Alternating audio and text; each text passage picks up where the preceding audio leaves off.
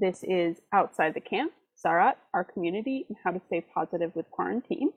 Uh, this is part of Drisha's ongoing New York City Summer Kollel, where we've had the pleasure of learning in person in the Beit Midrash. And this week, we'd like to kind of share a bit of Night Seder with the greater community, near, far, near HIR, or on the other side of the world. And so tonight with Dr. Jacobowitz and with our several, quite a few of our Kollel fellows, it's going to be good. And for those of us who can, you know, well, it's been a pleasure to have Dr. Tammy Jacobowitz teach at Drisha in the past before. For those who don't know her, she is the chair of the Bible department at SAR High School. She's also the founding director of Makom B'Siach at SAR. She has taught Bible for the Wexner program and has been an adjunct faculty member at Yeshivat Chovevei Torah. She's a graduate of Drisha's Scholars Circle and completed her PhD in Midrash at the University of Pennsylvania in 2010. She's currently at are you still currently at work on a Parsha book um, for geared towards parents reading towards young children? She lives in the city of Teaneck with her husband and their and their family. Good evening. All right. Thank you, Kayla, and thank you, Miriam Gedwiser, for inviting me to join the Kollel community. Um, particular shout out to my former student, Isaac Deutsch. So nice to see you back on the Zoom screen, although it would have been better to see you in person, actually um, but this is awfully familiar. It is always a pleasure to teach for Drisha. Drisha is my home base. Drisha is the place that nourished and cultivated my love, not just of learning, but of teaching. So it always is a, a wonderful opportunity to be back at home um, and teaching the Drisha community. Tonight's class, um, which Kayla just recited the title, and I will also echo her encouragement of becoming a panelist. Um, we will have opportunity for interactivity, questions and answers, and conversation when we're learning the text. I can't see you if you're not a panelist, um, and I don't suspect that you can actually offer a comment if you're not a panelist. Is that true? You need to be. Um, actually, uh, you can rate if you're a panelist. If you're not, if you're an attendee, not a panelist, and you'd like to stay that way, you can You see, as Noah is demonstrating the raise your hand icon. I will see that, and I'll be happy to uh, give you the ability to turn on your computer, turn on your screen, be seen, and ask a question. Okay, great. So everyone proceed as you were already um, doing. Uh, tonight's tonight's class, um, just a bit of, a, of an introduction before we get started. The last time I taught this particular class, I hastily crafted the title, which is subtitled, um, can you recite it again, actually? Outside the camp, Tzaraat, our community, and how to stay positive with the in quarantine, as it were, the Drisha Kollel is in quarantine. But when I wrote that title, it was March 5th, 2020. And the SAR community at that time had been in lockdown for three days. Rumors were swirling about who was sick in our community and how many people might have been affected. We all, at the time, again, three days into this pandemic, felt so apart, isolated, fragile, and at the same time quite interconnected. Sitting as I was then, as I am now in Teaneck, New Jersey, New Rochelle felt like it was next door. At that time, I was worried about a lot of things, um, but I was extremely concerned about how our fear was dividing us, turning us against each other, if only in our minds, as we sought to protect ourselves and our families. And when I taught this shiur then on Zoom, which at the time was a very new technology for me, I wanted to find a way to redirect our community to address the threats of divisiveness that again were, were present in those early days in March 2020. I wish I could report now and say that those threats were uncalled for and that the fear was uncalled for. We're in a different state than we were then, um, which means that I think tonight's topic and hopefully the texts will speak to us in a different way than they did two years ago. Um, and it is always a pleasure for me on a personal level to find opportunities to teach Vayikra. We're going to do that tonight. We're going to learn a bit of Vayikra. We're going to learn a bit of Midrash on Vayikra from the collection Vayikra Rabbah. And hopefully we will find ways, we'll find inroads rather, uh, to bring those Midrashim to our lives today. So as a student of Vayikra, which I am, um, I'm always looking back to this book, this very dense book, which doesn't appear to have much to say to us today. So many parts of Vayikra are far from us. They are strange, they are foreign. So many reasons why Vayikra is not a book that we can easily bring close to ourselves. But the more we look, the more closely we look, and probably also with, with better and better strategies, um, we can find ways that Vayikra can sing for us today. One very small and really abstract example, again, referring to the divisiveness, the fragmentation that we're all experiencing today, just the idea, which is central to the book of Vayikra, that our community can be structured in such a way that there is a sacred center, that God is at the center of our camp, and that everybody can find their place around that sacred center. That is the vision, the idyllic vision of Vayikra, uh, a vision that is hard to imagine how we could easily bring that into, into realization. Um, but using that as a kind of inspiration in a, in a macro sense and probably also in a micro sense as we organize our families and as we organize our communities, the possibility, the potential that we could do this kind of work with the sacred center and recognizing as we as Vayikra teaches us that our actions have consequences and unintended consequences are part of the game korban chatat,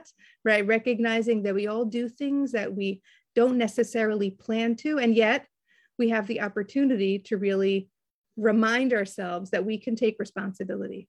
It's not enough to just say you're sorry, but it's important to recognize that even the things that we, again, don't plan to do have an impact on the collective and have an impact on that sacred center. That's the Korban Chatat. Very um, kind of low hanging fruit example of how Vayikra can be relevant for us today. Okay, we're going to get specific tonight and not talk about Vayikra in general. We're going to talk about the, the laws of Tzaraat, okay? Not the place we usually want to go, uh, really ever, and certainly not the place that we would want to go when it's not the Parsha. We're safely away from Sefer Vayikra. Why are you bringing us back? But Midbar is full of stories. But Tzaraat, again, as we'll see, if we look at it, and tonight we'll look at it through the lens of the rabbis and the Midrash, we might be able to find opportunities um, not necessarily in the details of Tzaraat, but certainly in the thinking about it to teach us about ourselves and how we can organize our society and our community. So let's talk about Tzaraat very briefly. Let me start by actually sharing my screen. That was not the way I wanted to do. Let me try that again. I guess I'm stuck with that. Okay. All right, is that good? Now I could only see Miriam and Isaac and Kayla, but everybody else, I trust that you have not left. Okay. Um, oh, Maxine, there you are. All right. Um, so if we look very briefly at the psukim that we have here in Vayikra Perek Yud Gimel, these are just a sampling, which I would say is quite enough. Okay. One of the problems with reading Tzaraat is that there are so many details. It is very repetitive. And just when you think you're done with the laws of Tzaraat on a person's body, the Torah takes us to two other categories, which are quite similar Tzaraat of clothing and Tzaraat of houses, of course.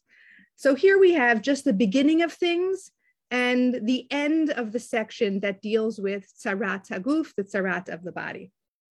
Now, what's what's very interesting about Tzaraat, I told Miriam I was very careful about the spelling here, not to translate it as leprosy. There's so much discussion and scholarship about what exactly Tzaraat looks like. It's certainly not anything exactly that we have today. Is it more like psoriasis? Is it a, a kind of catch-all for all kinds of skin diseases?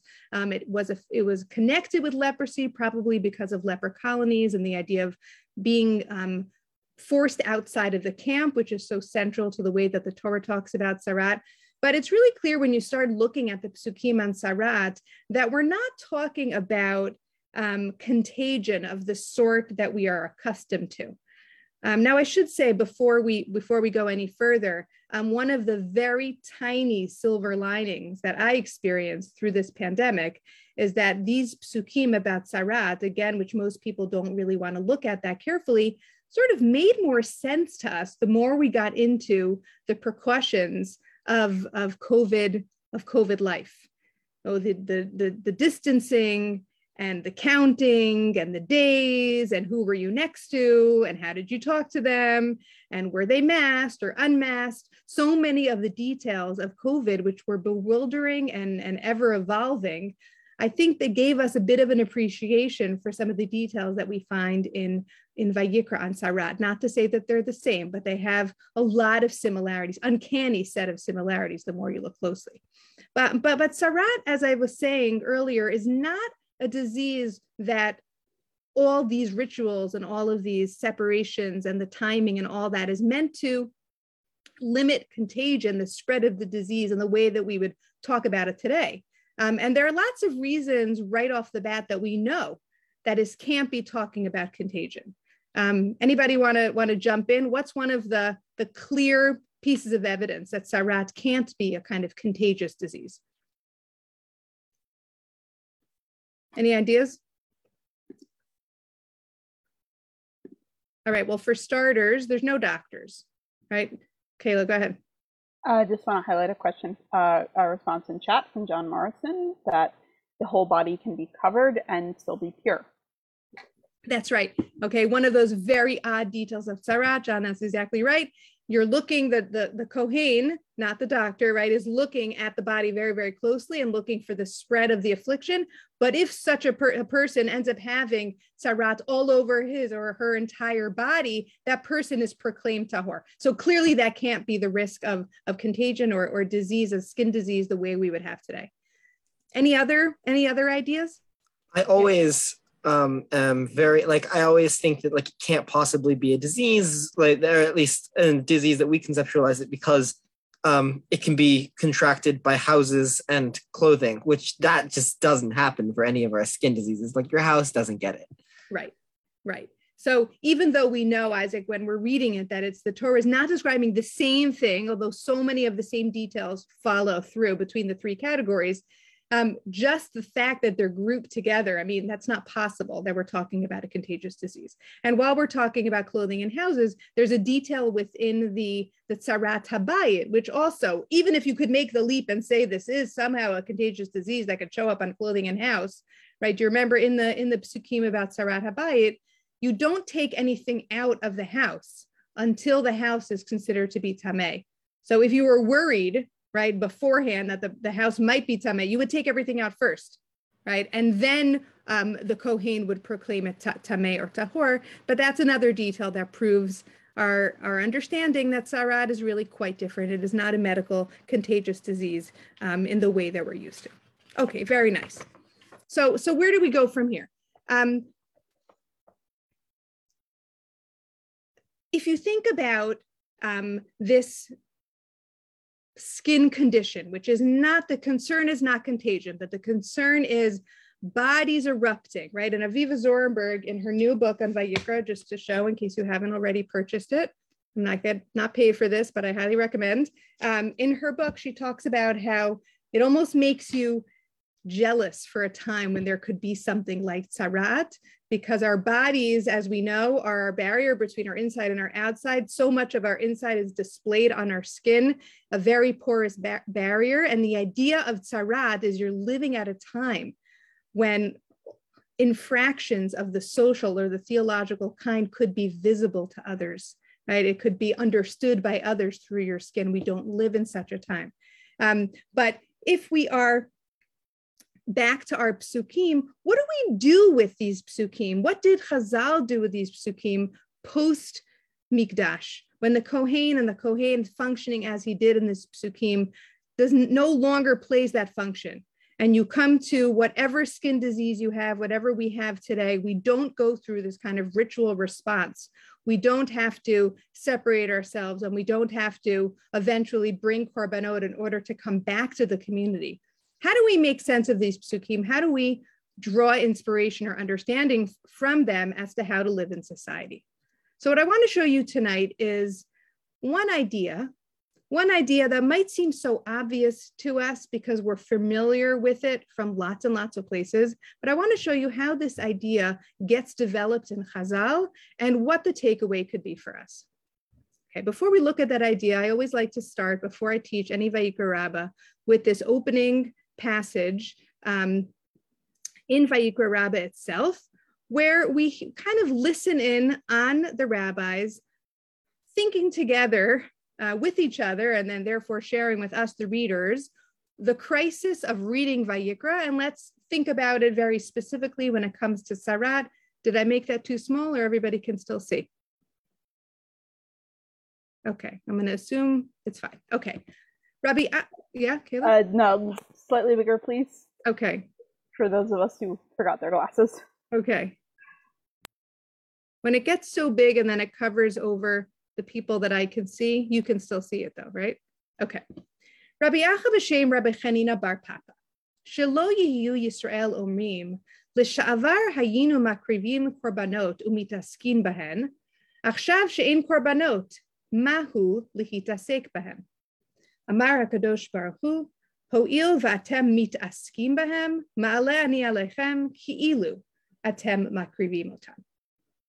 I call this listening in on the crisis because you hear Rabbi Acha suggesting, right, the problem of now that we can't offer korbanot, which again is korbanot are the are the the item that we most associate with Vayikra, most tied to the mikdash, but is really symptomatic or emblematic of many other aspects of Vayikra, including Tumantara, which which Tzaraat is a part.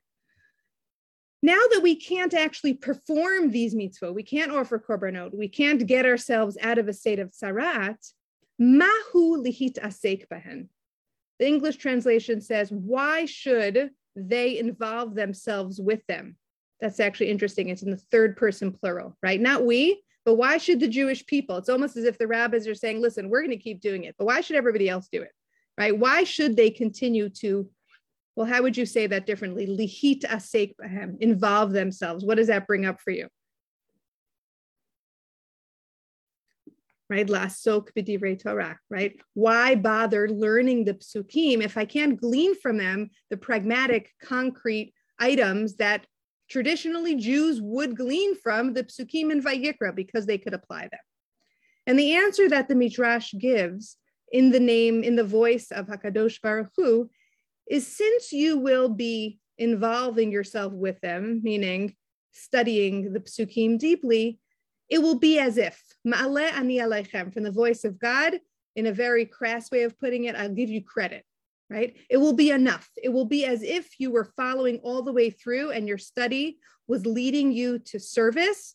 Your study will be in place of worship, which, if we take in a kind of maximal way, right? That's actually suggesting, which probably most people who are on the, the Zoom tonight already feel this way, that Torah study is a form of divine worship.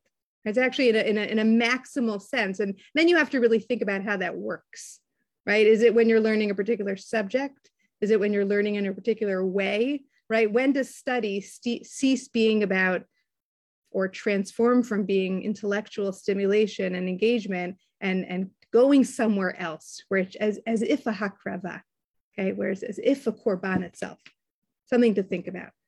But here the rabbis are proposing a kind of engagement with the psukim and vayikra that the Amoraic rabbis and Vayikra rabbah don't themselves do. They're ironically here describing the approach which was taken up by the Tannaitic Midrash, the collection known as the Sifra, right? And the Sifra goes very slowly, atomistically. When you read a pasuk, right? If you found it repetitive in the psukim themselves, take a look at the Sifra. It's connecting every section of every pasuk with practice. Very slow, very steady. Ho'il v'atem mitaskim bahem ma'alani alechem ki'ilu atem makrivim Okay, that's the approach that's taken by the Sifra. And it's not the one that I want to share with you tonight because that would take us ever further into the details of Tzaraat and would not take us in a direction that then could be usable for people like us who are not ever going to practice. Sure, Kayla, go ahead. Um, are you reading? Are you? Can you scroll down a bit as you uh, read the sources? I can. I'm still seeing kind of the top of your source sheet. Oh, now do you see it? Mm, no, that's very odd. I think perhaps you froze the screen. Oh.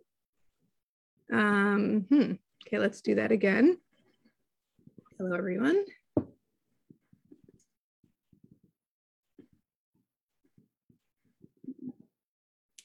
Uh, I'm seeing your emails. I'm not sure if I should be seeing your emails. Is that good? Uh, Your screen sharing is paused on top. um, I think your screen is shared. You might want to turn off your screen sharing for a bit. I'm seeing your email inbox, which you may Yeah, not want to broadcast to the. Yes. Very awkward. Do you want to screen share it, Kayla, since you have Yes, access? to uh. I am happy to do that. One moment. Let me pull it up.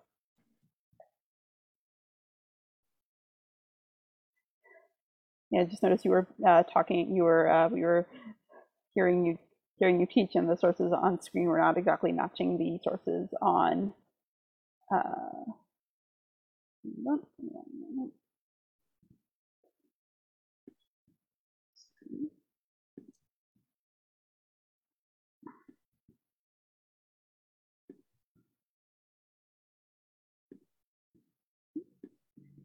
I can also try one more time. Are you, you got it? Uh, I believe I have it. All right. Um, okay. Can people see me as I scroll?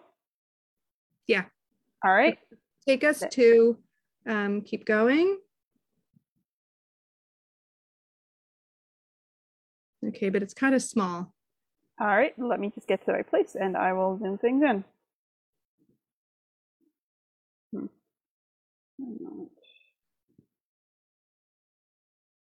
Uh.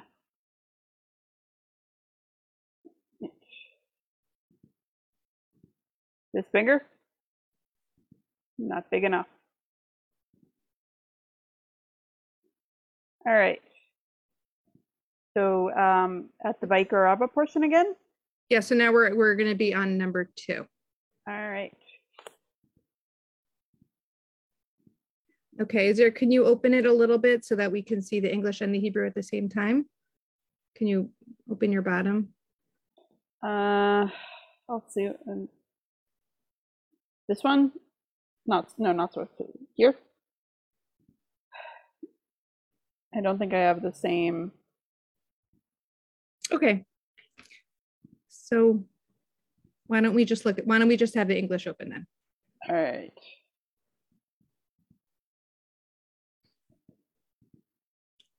Okay.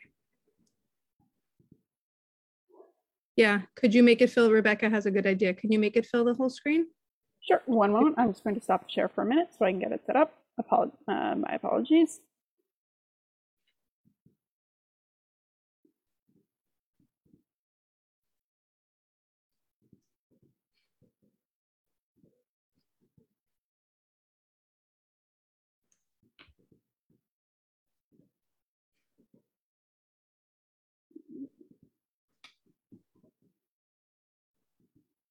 Okay.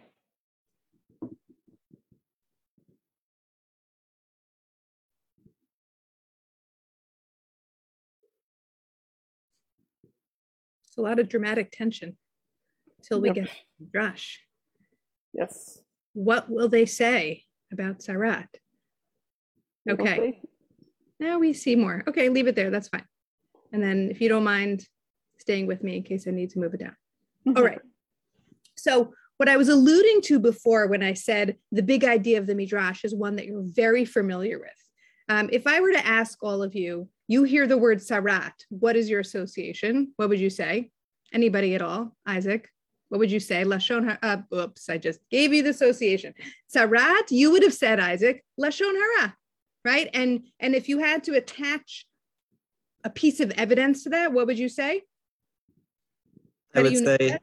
Go ahead. um, well, what I recall is uh, so there are two things. One, I recall that um, Miriam was stricken with Tzara'at um, after she spoke about, about Moshe with Aaron, and also I, if I, I don't remember where I got it, but Mitzorah being a contraction of Motse Ra. Okay. So the second thing you remember is comes from the Midrash, which we're about to read. Okay. The first thing that you remember, it's very interesting, two sort of counterpoints to that. Of course, Isaac is right. That is where the association comes from. But number one, if you look closely at that story in Bamidbar, there reasons to think that it's not so simple to connect what happened over there, um, Tzarat, as a um, connection to Lashon Hara. Number one, yes, v'tedaber Miriam, Ve'aharon. Okay, so they're both, we know the famous question, why be'tedaber, why in the singular and the feminine when there's two players? Why does she get it, not him? Number two, it's not actually clear that what went on there, the, the, the real um, wrongdoing was Lashon Hara. Could have also been jealousy. It could have, could have also been, right, not appreciating who Moshe was. There are many different ways of framing the episode there. Nowhere does it say, you know, clearly that there's Lashon Hara. Number two, is a kind of counterpoint, is that all over the Tanakh, people who have tzara'at seem to get tzara'at for lots of different wrongdoings, arrogance being the more popular in terms of frequency um, than Lashon Hara. And arguably, you could say that Miriam, it was also about arrogance in a certain kind of frame. Um, Uh, Yeah, I'm thinking of um, King Uzziah, who he brought Ketoret when he was like he's not a Kohen and was stricken with Tzaraat. That's right. Okay. Now, putting that aside, although that's very important to remember, we also, when we look at the psukim in Vayikra, there is no reason, according to the psukim in Vayikra, why, why anybody gets tzaraat. It never says, right? If a person does X, Y, or Z, and then they get tzaraat, it says Adam kia or bisaro, right? It shows up. It's akin to what what what is very close by in Tazria, which is you know blood flow and and seminal emissions, stuff that happens to your body by way of normal life. Tzaraat, the way that it shows up in Vayikra, really just seems like another thing that could happen to you, which demands a ritual response back to where we began. And if you don't respond to it, you threaten the sacred center. So the idea of connecting any kind of sinful behavior to the appearance of tzarat is nowhere in Vayikra. And when it becomes popularized, such that you know Isaac, when prompted very gently, would automatically say, "Of course, lashon hara," that is not from the Tanakh itself.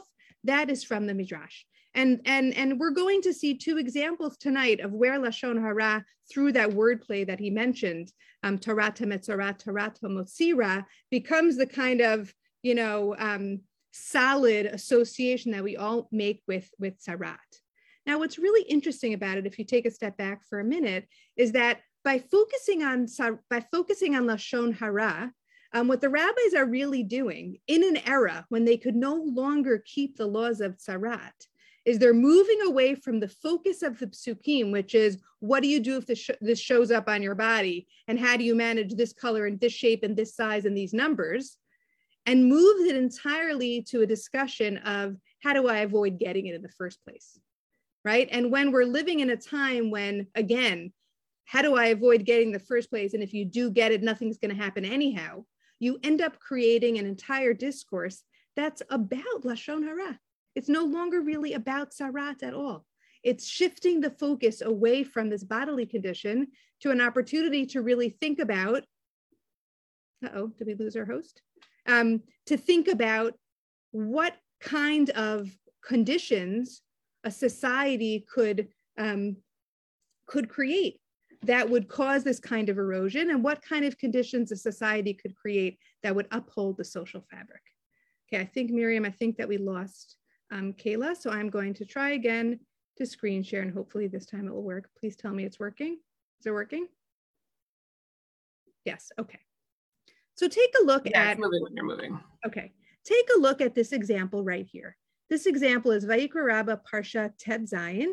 Um, it is one of the Midrashic Parshiot in Vayikra Rabbah, which again does not take the approach of the Sifra, does not go into the details, but instead takes a, an abstract idea, amplifies it from the Psukim, and creates an entire discourse around it that is relevant for its contemporary audience in the fifth century, but dare I say, still relevant today.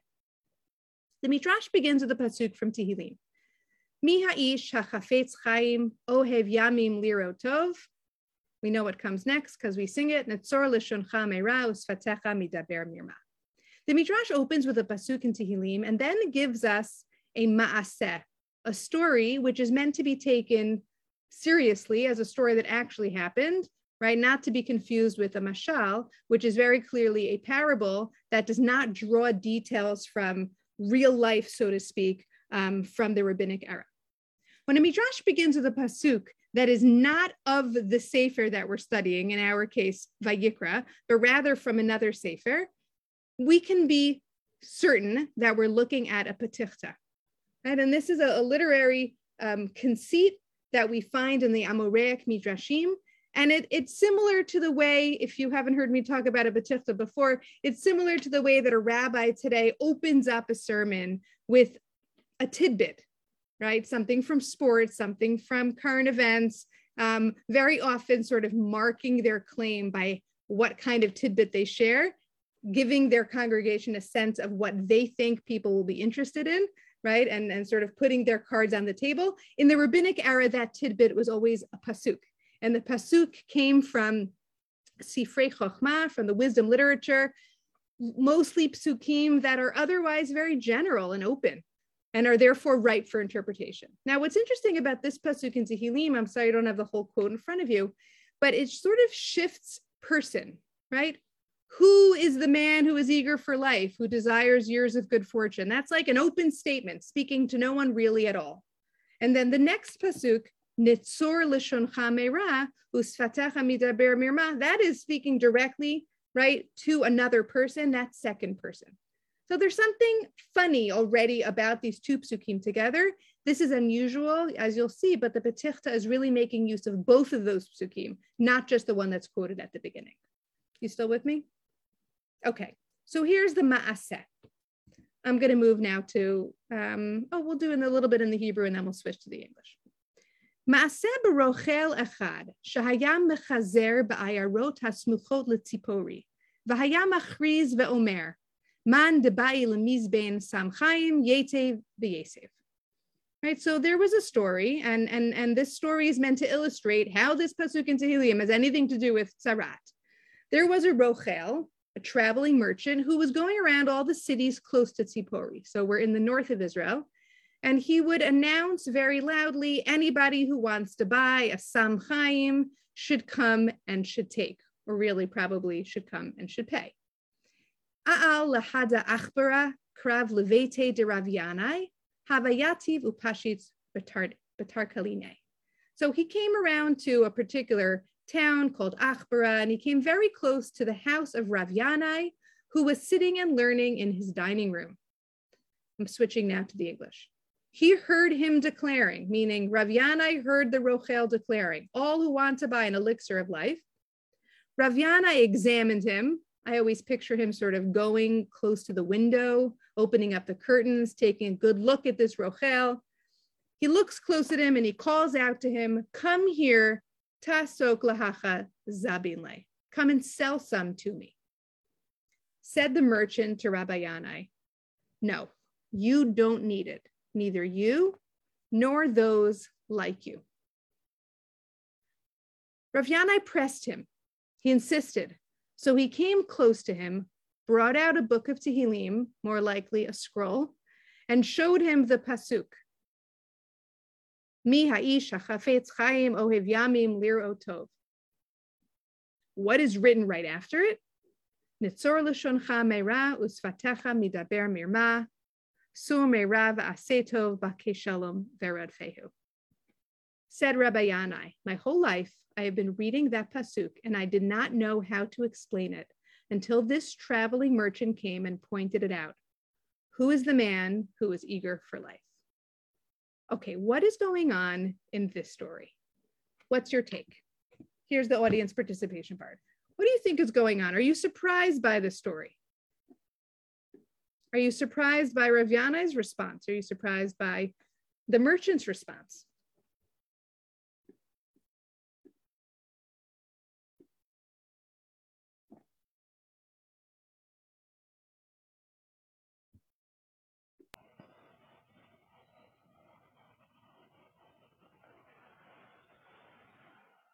Kate, are you thinking you're about to say something? Um, uh, just want to highlight something in chat again from John saying, I am confused by Rav Yanai's confusion of the Pasuk. Oh, okay, good. So that's it. So starting with the ending. Okay, what does that even mean at the end of the story that Rav Yanai said, I've been reading that Pasuk my whole life and I never knew what it meant. Right? Hechan hu pashut, how it is flattened, how it is made plain, how to understand it until you showed up. And now I understand it. So there's really two questions for me that come from that moment. First of all, What did he learn? Right? What was it that he didn't understand that he now understands? And why does he need a Rochel to explain that to him? Right? Or, or how does he come to that understanding through the Rochel standing in front of him? Okay, good. That's a great question. What else? What else is puzzling about this story?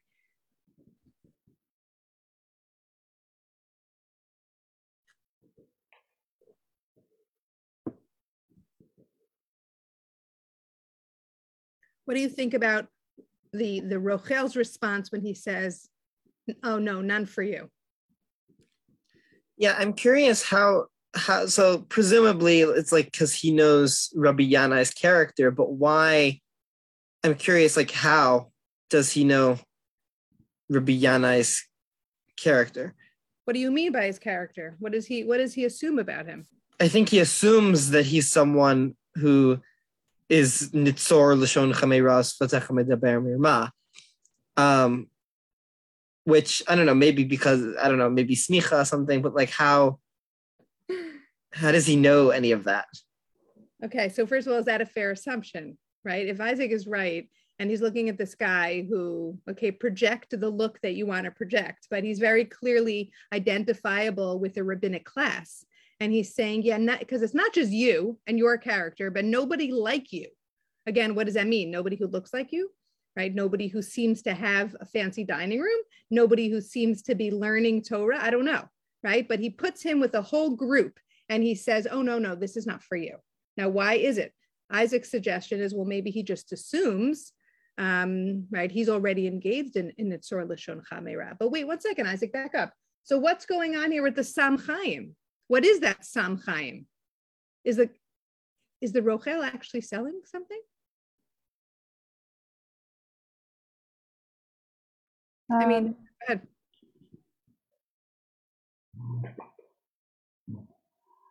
Hmm. It's not clear. It could, yeah, like because he just said, "Come and take it," and then maybe it was because Rav Yanai said he wanted like to sell to him that he said he wouldn't. But it's a very mysterious character. Right? It's very mysterious. I mean, you wouldn't expect a merchant who's trying to make a buck to then turn aside a customer. Right? So, one possibility I'm actually intrigued by this, although I'm not convinced by it. But one possibility is he actually wasn't selling anything at all. Um, and so, you know, there's samachayim usually in folklore, right? It's like a quack, somebody who's saying, oh, he has an elixir of life. Ain kazeh. There's no such thing really, right? So maybe he didn't even have it, any elixir in his pouch. Maybe what he had in his pouch all along was the scroll of Tehillim right? And so maybe he's saying to Rav Yanai, ah, you've got your own scroll. Let me keep my own. All right. You don't need this. Nobody like you. You all are learning Torah already. But when Rav, Raviana insists, right, then he shows it to him. Okay, that's a possibility. Why, why do you think that Rav Yanai is so interested in the Samchaim? Like, what's that about?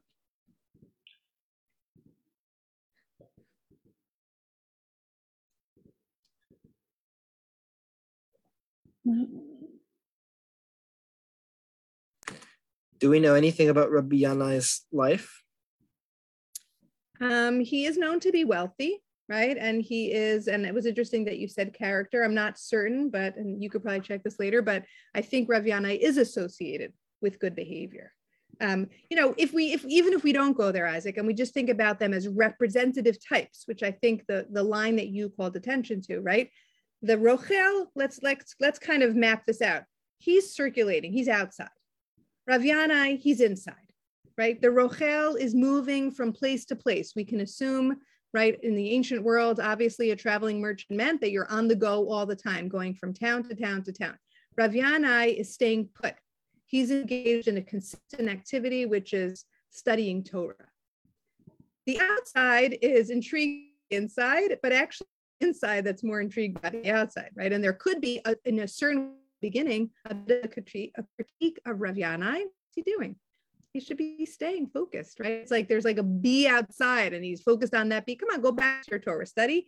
And be that at first the merchant is trying to dissuade him, right? Stay focused. You have you you you go back to your Torah. But Rav Yanai is curious, right? And I think that in the end, in the end, this rabbinic story is not a critique of Rav because he's able to learn Torah. He's able to learn an important idea. Again, what is it? We'll see in a moment. But he's able to learn this idea from somebody from the quote unquote outside. It's a, a, a, kind of typical story. We have lots of them where rabbis learn things from outsiders. Sometimes those outsiders are women, sometimes, right, they're Roman women, they're heretics. In this case, it's a merchant. And it's a way, I think, where, where, where Chazal, number one, and this is a very 2022 lesson, but teach us that everybody has something valuable to teach and we shouldn't be so closed off in our silos and think that we have access to all all the truth um, and it's also, right, a, a kind of critique that you might not be able to learn everything you need to know just from study. You need to also learn from people who have experience. Yeah, Kayla, go ahead. I uh, just want to highlight a couple of kind of responses in chat in no particular order. Um, first, I guess from Rebecca Rosberg-Nalder, um, saying maybe he is fascinated by people's attraction to the Rochel, or, or possibly Rav Yanai might realize that they're both doing the same thing. Mm. And from Zan, pointed out that is it strange that the Rochel would go into his house? Hmm. And John is here saying, pointing that it's also that, that um, I think Rav Yanai is suspicious of a charlatan, noting the word examined. Mm-hmm. Mm-hmm. Yeah, there is that possibility, of course, that Rav Yanai is actually on the prowl for these quacks, and he maybe is trying to call him out, or if we're more generous, and maybe this is what you were saying, you know, maybe he wanted to draw him in, right? And so maybe he was reaching out not in self-interest, but because he was trying to reach out to the Rochel, and then in a kind of surprise ending, if we read it this way, he ends up learning something from the Rochel. Now, there's something else that needs to be brought into here, which is that um, and many have pointed out that in the ancient world, right, the, the word rochel is obviously connected to rechilut. And those who would have been engaged in the exchange of goods were also the ones who exchanged news. And so somebody who was in this position by no fault of his own would have been associated with gossip, was actually news that perhaps was vital to be spread from place to place. Um, but the Rochel here in the end right? It's very possible, and I, I, I only learned this the other day from the, the book um, that I was just pointing out from Avivah Zornberg, that, you know, the land of Israel was, you know, it's the only place where Tzara'at shows up, right? It's not something we have to worry about um, outside of the land of Israel, even the time of the Mikdash. The land of Israel, if you think about it, is, as we know, is a very long seaboard, many, many uh, merchants coming and going. It was a crossroads in the ancient world and may have been more susceptible to rechilut in both senses, right? Both in terms of um, merchants and in terms of the exchange of ideas. Um, and so there's one possibility here actually that the Rochel, um, who is associated with this, right, inappropriate behavior, could be that he's a person who has um, made good on himself and has abandoned that kind of life. And he's coming now and shows Rav Yanai the pasuk. And Rav Yanai, when he sees this pasuk of Netzor L'Shoncha Meira from the mouth of a person who has lived it, who has been there and has, you know, renounced it, now he can actually learn the Torah in a different kind of way. Now he actually can take in this pasuk. My whole life I read this pasuk I didn't understand what it was saying. That if you really are eager for life, what should you do? As you guys said, I'm engaged in Torah study. That's like, I'm not even going there, not even going to gossip. That pasuk wasn't so meaningful to me. But now hearing it from somebody who has been there and has changed, I understand the pasuk in a whole kind of other way. There's many other ways to read this to read this story, and I encourage you to keep thinking about it. I've been thinking about it for a long time, and I'm not really satisfied. But I will say this that what the Midrash is doing with it, it certainly by the end is calling into conversation the idea of Torah study and being careful with your speech and telling us through this exchange, this, this ethical exchange really between these two characters, that you could forget that learning Torah teaches you already the key of life. You don't need the Samachayim. You do need to be thinking about how your Torah study is going to lead you to a place where your words are filled with, with goodness and your words are not filled, God forbid, with destructive antisocial behavior. And when we get to the end and it gets linked to back to Tzaraat. There was that word play. I'm going to read now just at the end of the, the Hebrew. Lefichach Moshe mazhir et Yisrael ve'omer lahen, zot tihiyeh Torah hamitzorah, Torah hamotzira. So this teaching that paying attention to your speech, making sure that your study of Torah leads you to a place where you are offering life-giving language to yourself and to, to those around you, that gets connected back to the pasuk about Tzaraat. Again, there's nothing here about skin disease. There is nothing here about quarantine. There's nothing here about a Kohen. It's directed to people like you and me who are engaged all the time in Torah study and speech. Okay, I want to show you one more example. For this one, I only brought the English. Um, and it's also a petichta. It's a petichta that begins with a pasuk here from Ecclesiastes, do not allow your mouth to cause your flesh to sin. It's a wonderful turn of phrase, as if your mouth is disembodied from yourself, as if we have control. Perhaps already there is the teaching, right? You have more control than you think in the way that your mouth behaves. And if you are not careful about it, your whole body, your whole self is going to be brought down into, into hate. What I did here in the English is I divided up the Midrash into different sections. So you see one, two, three, four, five. The Midrash actually divides up the opening pasuk into sections and interprets it five times, five different times. And it applies this, again, very general pasuk to five different possibilities of who it's talking about. Who are these people who should be careful? not to allow their mouths to cause their flesh to sin. Just glancing at the at the midrash, look at the possibilities. The first one, Rabbi Shua ben Levi interpreted the pasuk in terms of those who pledge charity in public but do not give it. This is my personal favorite. I may or may not be guilty of having been in this category, right? You get a phone call, they say, Thank you so much for your donation last year. Can we count on you for this year? And you say, Of course because you have good intentions of following through and then you never mail in that thing, right? You never actually follow through with your credit card. Or you're in public and you accept, you buy the aliyah when it's, you know, Simchat Torah and you do it in honor of whatever, but then you don't follow through by sending in the check. Would that be your first association with Lashon Hara? I mean, that's like ridiculous, right? Lashon Hara, we think, you know, maligning somebody, God forbid, spreading a juicy piece of gossip that can destroy somebody's life. How is this? This is like, first of all, it's mundane, it's prosaic, it happens all the time, and it doesn't seem. I would, I would think it'd be the furthest from our minds when it comes to lashon hara. But it helps if you think about it in a different kind of way. And Kayla mentioned this in the beginning. I have been working on a book for parents learning Vayikra with their kids. And when I wrote about these psukim of tzaraat, I kept finding myself using the words careful speech, right? Rather than do it in the negative, in the positive. How do we build lives where we are careful with the way that we speak? And I asked myself, imagining a kid hearing that, like, what does that mean, careful speech? How are you careful? Like you choose your words, you know, you look, you you use a dictionary, you make sure not to repeat yourself. Careful in what way? And one of the ways that I that I wrote about, which is really inspired by this midrash, is the sense that sometimes we're careless because we say things that we will do things, we make commitments, and we don't follow through on them. And and when we do that, right, again, it's sort of it's unintentional.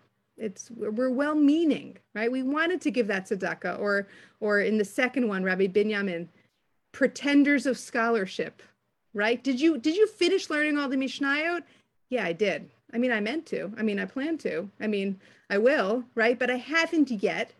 When we're not careful about our speech, or put it in the positive, when we are careful about our speech and we link our, our, our commitments to behavior and we really follow through, we not only learn to trust ourselves, right? Like it's the summer, I'm a teacher, so this is the time for setting goals. I want to write every day, I want to run every day, I want to cook a healthy lunch every day. All right, so start doing that four days, and then you can trust yourself that you'll be able to continue to do it. When we don't do that, we we lose the trust in ourselves, and we also very slowly erode the kind of trust that's necessary for a society to function in its best possible way. So if you look just very quickly at these categories, right, the first two we already said with tzedakah, that's taking place most likely in the Beit Knesset. The pretenders of scholarship, that's taking place, let's assume in the Beit Midrash or in 2022 on Zoom, right? Person says he acts as if he studied Mikra, but he did not study Mikra. He studied Mishnah, but did not study Mishnah, right? Again, you're talking to your teacher and you're hoping and you're wishing that you finished all those things. The Midrash says, don't do that.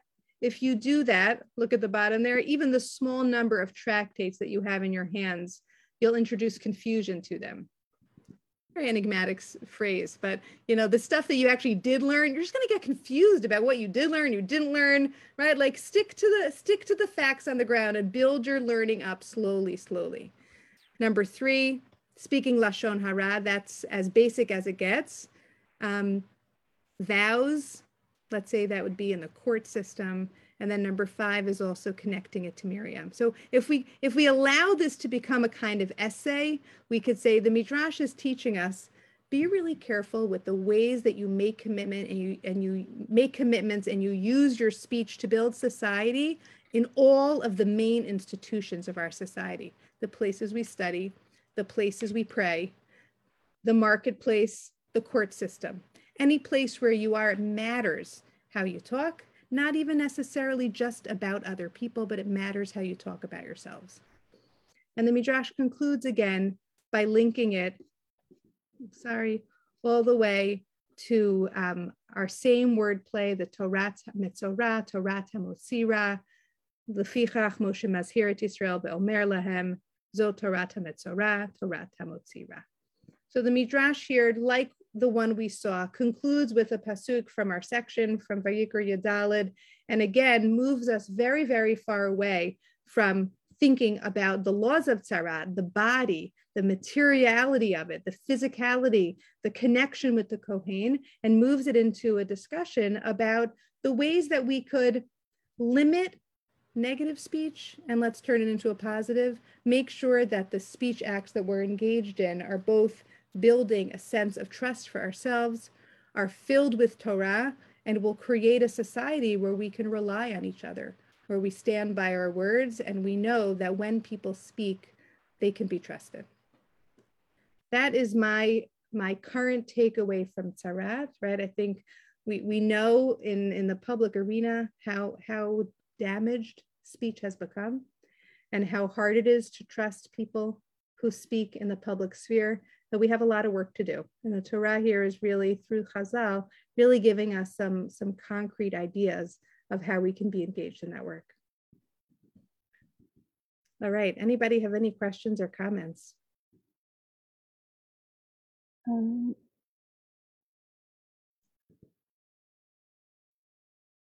um, E. Hirth brought up a comment a bit earlier about um, related to the um, kind of from Vayikra Rabbah that possibly the Rochel is an, an imaginary figure. Um, Love to hear more about that. Yeah.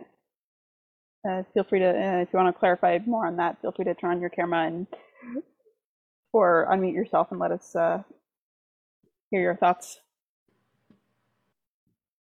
Um, and if anyone on Facebook has any questions, feel free to ask them in the Facebook chat. All right.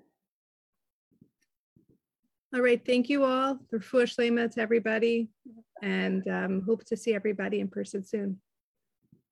All right. And, Thank you, Kayla. And to um, yeah. the people joining us for Night Seder, we also have the pleasure of learning by over Zoom with both our Kollel fellows and general public this Thursday night at 8 p.m. with uh, Rabbi Dr. Shlomo Zuckier. He will be teaching on a topic very a bit more related to the Kollel's um, Masechtot of Sanhedrin. He is speaking on the topic of self-defense in philosophy and halacha. If this sound, if you are joining, if you are not already in the Kollel and you want to join us on Thursday night, you can sign up for the Zoom link at classes at drisha.org slash classes. And for everyone else, thank you for joining. I hope you uh, got had some got some good Torah tonight. And thank you to the Kollel Fellows. It's been a long day of learning. Thank you for coming back for a bit more.